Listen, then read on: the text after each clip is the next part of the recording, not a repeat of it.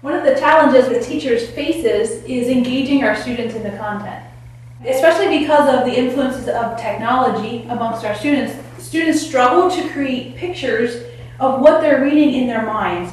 Therefore, the task of the teacher is to lead them to be able to picture things in their mind. This can be done in various ways. One way I like to do is to draw pictures of our content as much as possible. This is a science lesson that was talking about the different shapes of galaxies. And so we took chalk and on black paper, since the sky is black, we wrote the definition of galaxy and then drew the different shapes. Scientists look at these galaxies and they say, when we look at them, they actually have a couple different shapes. And they put them into four different categories of shapes. So as we read, think about what kind of shape, how would I describe that kind of shape? It's fun for students to use chalk on black paper, and so getting their all their senses engaged, seeing, hearing, and doing is something to focus on as a teacher.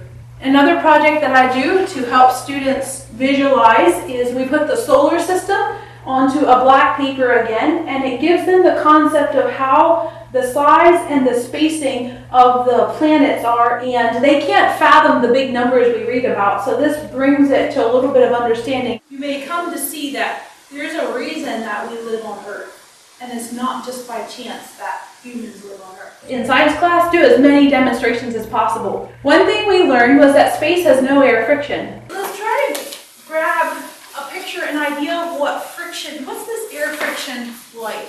Since that was a difficult concept to grasp, Yeah. I did a demonstration of how we experience air friction on Earth by dropping a paper and a rock and comparing their speeds of drop. So, what is it about the fact that when I did paper, it was much slower than the rock? Okay, so if I get a rock this size, would it do the same thing paper?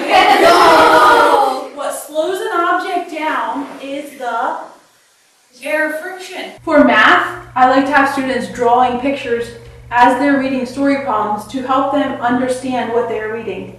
For reading or other text, I ask students to describe what they're reading, what they're picturing in their mind. One way to have more students engaged with your reading at a time is to have them draw on a paper what they're reading or have them turn and tell. Another thing we can do is teach students how to read a textbook by using the headers and also how to read a paragraph and understand what's in it by using the topic sentences to figure out what the paragraph is talking about. As teachers, we should engage as many senses as possible to help our students learn. For more free resources that support teaching and learning, visit the docforlearning.org.